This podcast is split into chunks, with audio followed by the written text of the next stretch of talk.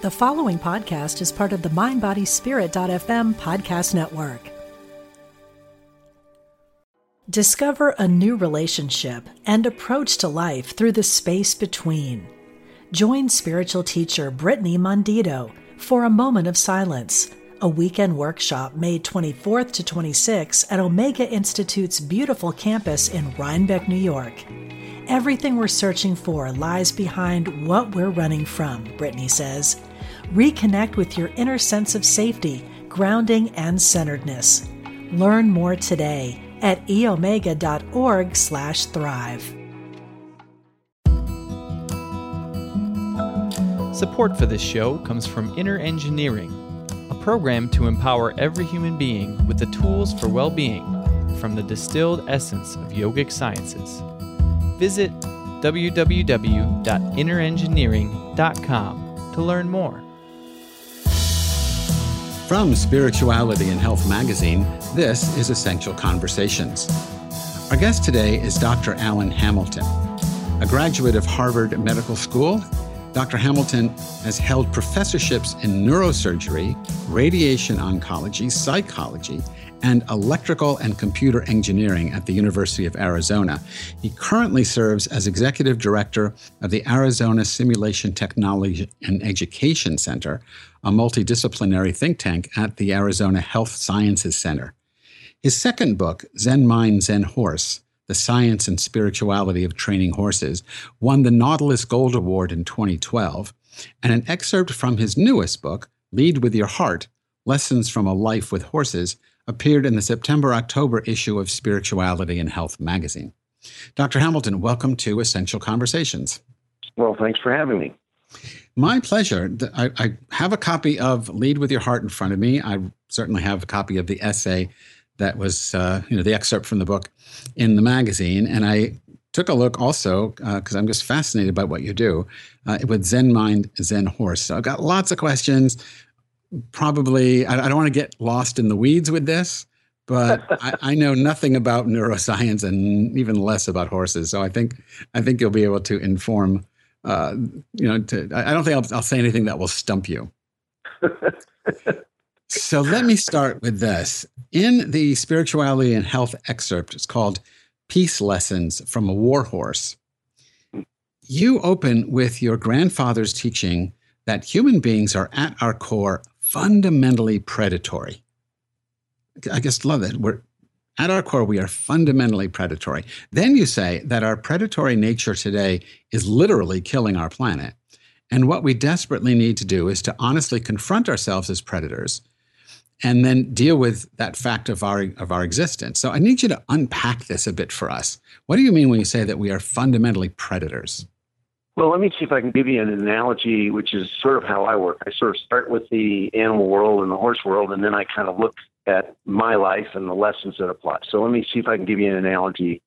Um, if you think about thoroughbred racing, minute, you think the horses start off in this claustrophobic box, the gate. Their gate swings open. They all kick off. They're all running. They're all trying to see if they can get to the front of the pack because that's the safest place to be at the at the lead. And you know, in the meantime, they're getting their rumps whipped and everything else, and then they get across the finish line, and everybody goes, "Okay, now it's all over," and they all go, "Wow." Now, if I contrast that with the greyhound race, okay, same thing start, but now the greyhounds have to have a mechanical rabbit to chase around the track. That's the fundamental difference because horses are motivated by the notion of peace and tranquility. And the idea is the best life gets is being out in a pasture with a few buddies, and as far as the eye can see, there's no threat. The predator has to get something. We have to be going after something. We have to be looking to acquire something. And so, so in a way, it's it's almost like the the predator's all wrapped up in the idea: of what do I get? What's in it for me?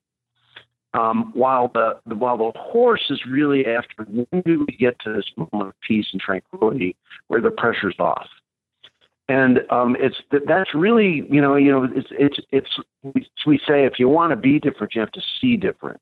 Well, you know, seeing the world through the eyes of a prey animal is a very different perspective than seeing it through the eyes of a predator. And and what the what the prey says is, look, we have to be members of a herd. We have to have a communion. We have to be thinking of what's the common good for all. The predator is always saying, no, it's eat what you kill. Who cares what happens to the other guy? As long as I am fed, that's what matters. And so it's you know if you think about the we've been very successful as predators. We're the uber predator of the planet. But we've gotten to the point where that strategy over the last 2 million years, uh, especially the last, you know, 250,000 years, has really run its course. So the really, it, it, just listening to what you're saying, and I'm, I'm thinking about this predator and prey. There's no one who's really, no animals really preying on us. We prey on ourselves right? I mean, it's gotten to the point where we are our own worst enemy. It seems like we are, and in, in, and in the process, we have first off we've predated on everything on the planet, whether it be the natural resources or uh, the the uh, the life forms on this planet. I mean, we're uh, you know we're facing mass extinction unlike anything that has happened in 65 million years since a meteor hit the planet. Um, you know, so so 90% of the species are disappearing because of us. But the other thing is we don't stop there. We we prey on our own species. Um, you know, so so if you if you think that you know three and a half million children will die of starvation this year, literally, um, while a whole part of the world has an abundance of resources. So you know, in in, in essence, the, the the herd animals are saying when are you going to change your perspective? This this strategy that you've been playing, yes, it's been wildly successful, but um, you know it, it's run its course. You've devoured the planet. You're killing each other. You're wiping out the life forms on the planet, and you're going to have to start thinking as a herd if you want to survive.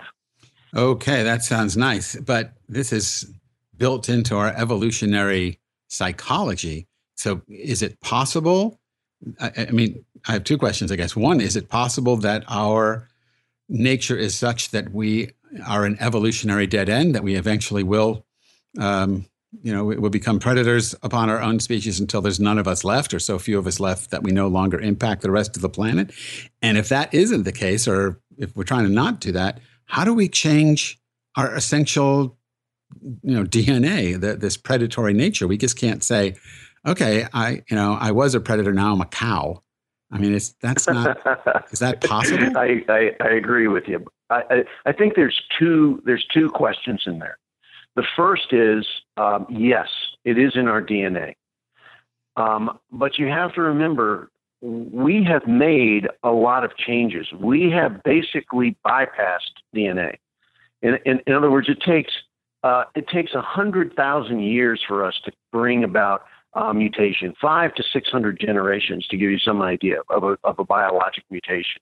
But, you know, it, it, it so, so uh, you know, if you think about it, um, if the if the Earth is warming up, let's say, um, uh, something like a fruit fly can adapt to that very very quickly. We won't. Not in 100 years, not in 500 years, not in 10,000 years. So what do we do? We say, okay, I need to build more air conditioning.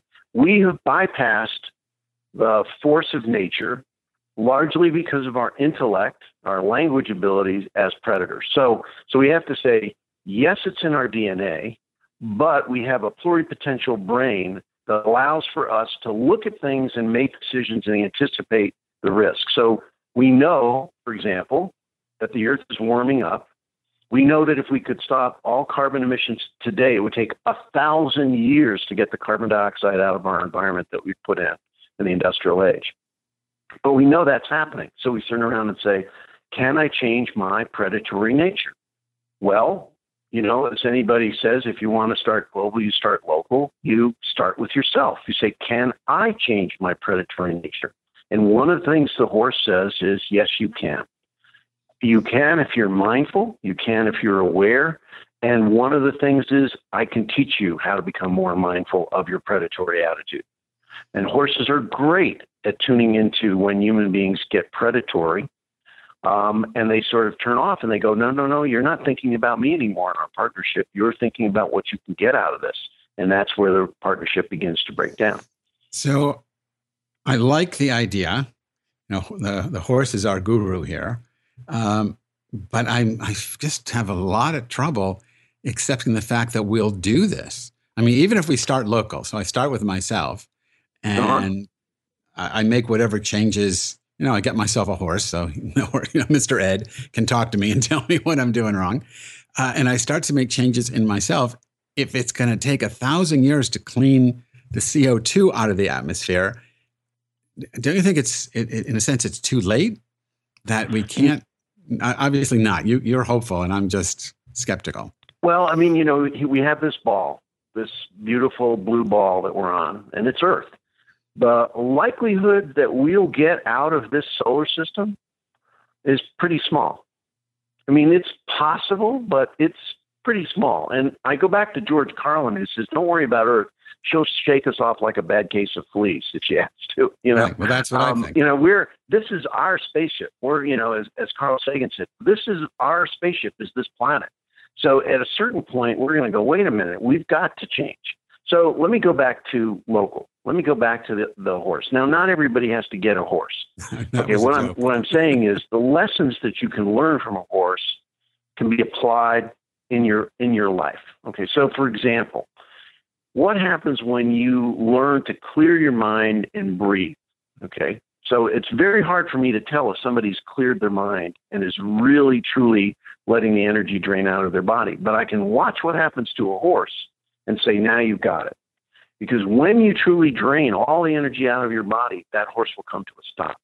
That horse will be on the on the rail of the round pen and he'll come towards you. And if you don't believe me, go take a look on YouTube. You'll see a whole bunch of videos that I shot You'll see there's one recently on my website where there's a horse that just got bitten by a bee or a fly or something, and he's really worked up. And I just show on the video how I can just calm that horse down by using my breath and slowing myself down. And, you know, as Peter Matthiessen said in The Snow Leopard, um, the very breath we take is the lesson that all great teachers have been trying to show us. so, mm. so you know, the, what the horse is doing is saying, you were connected to all the life forms around you. All skills to reach out and be in communion with all of that are still there. Discover a new relationship and approach to life through the space between. Join spiritual teacher Brittany Mondito for a moment of silence, a weekend workshop May 24th to 26 at Omega Institute's beautiful campus in Rhinebeck, New York. Everything we're searching for lies behind what we're running from, Brittany says. Reconnect with your inner sense of safety, grounding, and centeredness. Learn more today at eomega.org/thrive. You just have to become more aware. And one of the things is the horse is a great teacher. There are many other teachers. People learn from nature, that you know I'm, I'm not saying you have to you have to have a horse to do this i'm just saying the horse is a vivid uh, graphic reminder as a teacher because the horse says i'll show you what happens when you change what's going on inside your mind and inside your body okay so i mean you know getting a horse that was i was trying to be funny but, no, i know i know i know but uh, let me try it let, let me take another thing that you can learn from horses or that I just found absolutely fascinating. This is from your book, Zen Mind, Zen Horse. It's a, it's a quote. For humans, the absolute unwavering honesty demonstrated by horses can be a terrible threat. That's because as humans, we are born liars. So let, let me, I, mean, I just love this, the way you put these things. So we are predators and we are liars. Um, how do we deal with? Are we first of all? Let me ask you this: Are we the only species that lies? You know, um, it, it, it's an interesting question. So, so let me go from the, the, the, horse to the dog. It's interesting that in Native American folklore, as I, I said in Zen Mind, Zen Horse, those are the two animals that the creator at the very last minute put to stand alongside the two-leggeds. So, so, so, so can can animals be deceitful? Well, not really. I mean, a horse doesn't pretend to be your friend so you get in real close so he can knock your block off. Okay? The horse is going to say, I don't feel friendly towards you, and I'm giving you every sign of that. dogs can be a little sneaky. For example, my dog won't reach up onto the counter and take my sandwich when I'm standing right there. Okay. But he'll wait till I'm out of the room and then he'll look and then he'll go, okay, now. It's not that he's a liar. He just understands, hey, that alpha dog is out, so now I can grab the scraps of food. The thing is that animals don't deceive. They they they they really don't have this agenda of you know I, I'll trick you into doing something. Okay, they they they present themselves really as they feel, and nobody more than a, no animal more than a horse. Even when you're scared of a horse, the wonderful, beautiful thing about their honesty is they go, then be scared of me. That's okay, but hmm. don't think I don't know that you're scared of me. So, you know, I, I've dealt with people who are completely phobic about horses. So I'll start off with, can we stand outside the round pen? Are you okay with that? Great. Okay. Can we stand 20 feet away if you're right behind me? Great. You know, then I work, I said, can I touch the horse while you stand right behind me? Great. But every step of the way, I go, don't ever do anything that you feel uncomfortable with because the horse knows it right away. So hmm. every step of the way, we have to be honest and say, am I comfortable with this? And it's a refreshing thing because you don't have to lie about yourself. You don't have to lie about yourself to anybody else. And you don't have to lie to yourself. So, I don't know if you can answer this briefly, but what is the evolutionary benefit of being a liar? Well, you have to remember that very often it allows us to, if I can lie to you and steal something that I need and steal a resource, then I have a better chance of getting my genes into the gener- into the next generation. One of the things that where lying came about is because we have this incredible capacity for language. Language has taken us over completely, and with language, we acquire the ability to lie. We acquire the ability to misdirect people through the verbal descriptions. And you know, think about it. When do you and I mistrust somebody? When what comes out of their mouth does not line up with what's coming out of their body. So, I go, wait, that isn't exactly what they feel. They they're not they're not telling the truth. So lying allows us to take your sandwich without having you to yep. be having you leave the room first. And not only that, when you come back in the room, uh, or if you if you turn away, I'll go. I, I don't know who took the I sandwich. It must have been that guy over there.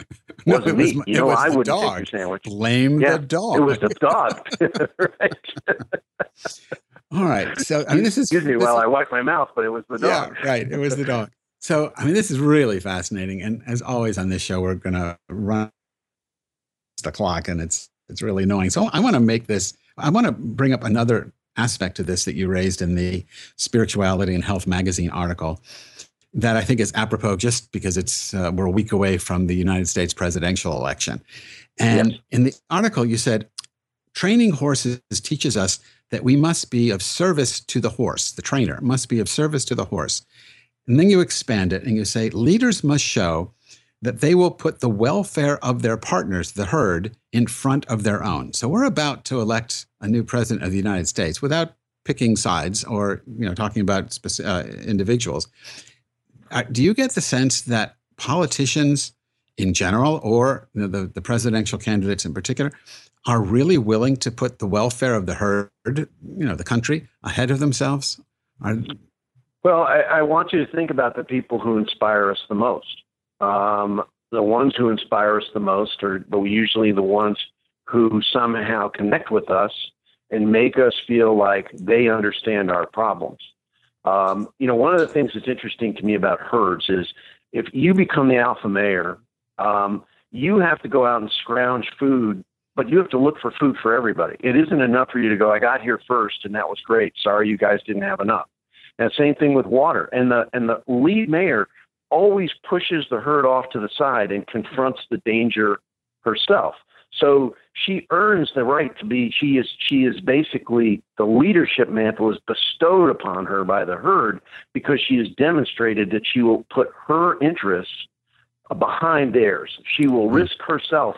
And one of the things a horse looks for in a trainer is are you willing to when we confront things that spook me and make me feel uh, uh, like I want to flee because that's my major defense, am I going to see you exposing yourself to that danger first?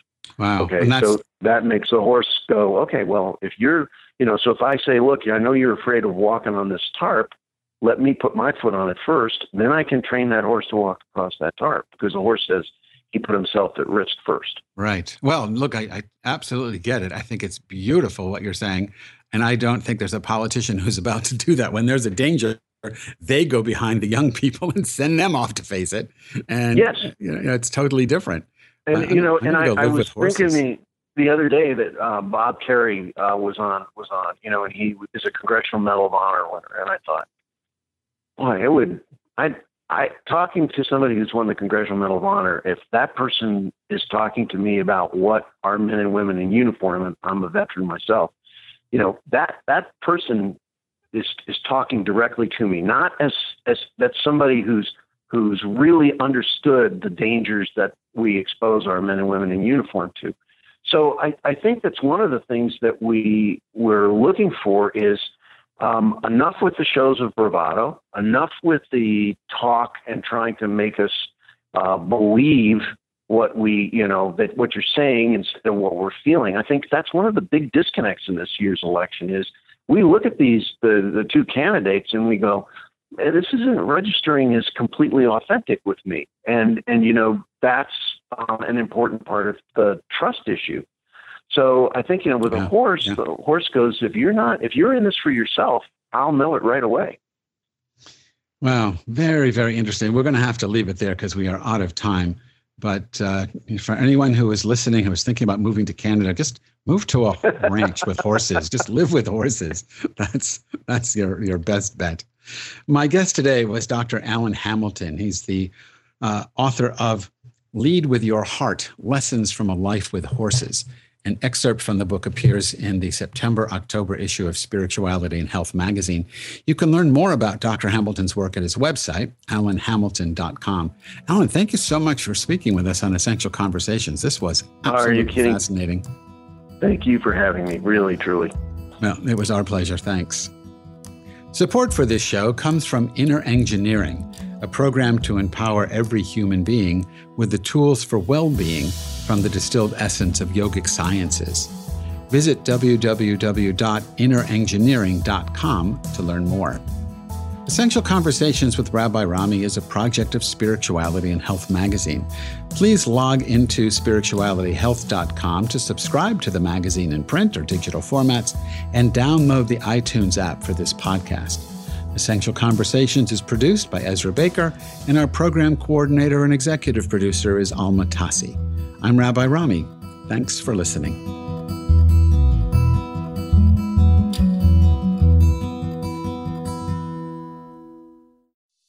Hey, it's Radleigh Valentine. Join me for a brand new way of connecting with your angels on my new podcast, The Angel Tarot Show. Each week, you'll meet your angelic guides and guardians and find new ways to unlock unconditional love, tune into your intuitive abilities, and create the joy filled life that, well, you've always wanted. Plus, you'll get a useful and timely energetic weather report bringing you guidance for the coming week Tap into the healing, hope, and guidance that's all around you on the Angel Tarot Show, exclusively on mindbodyspirit.fm.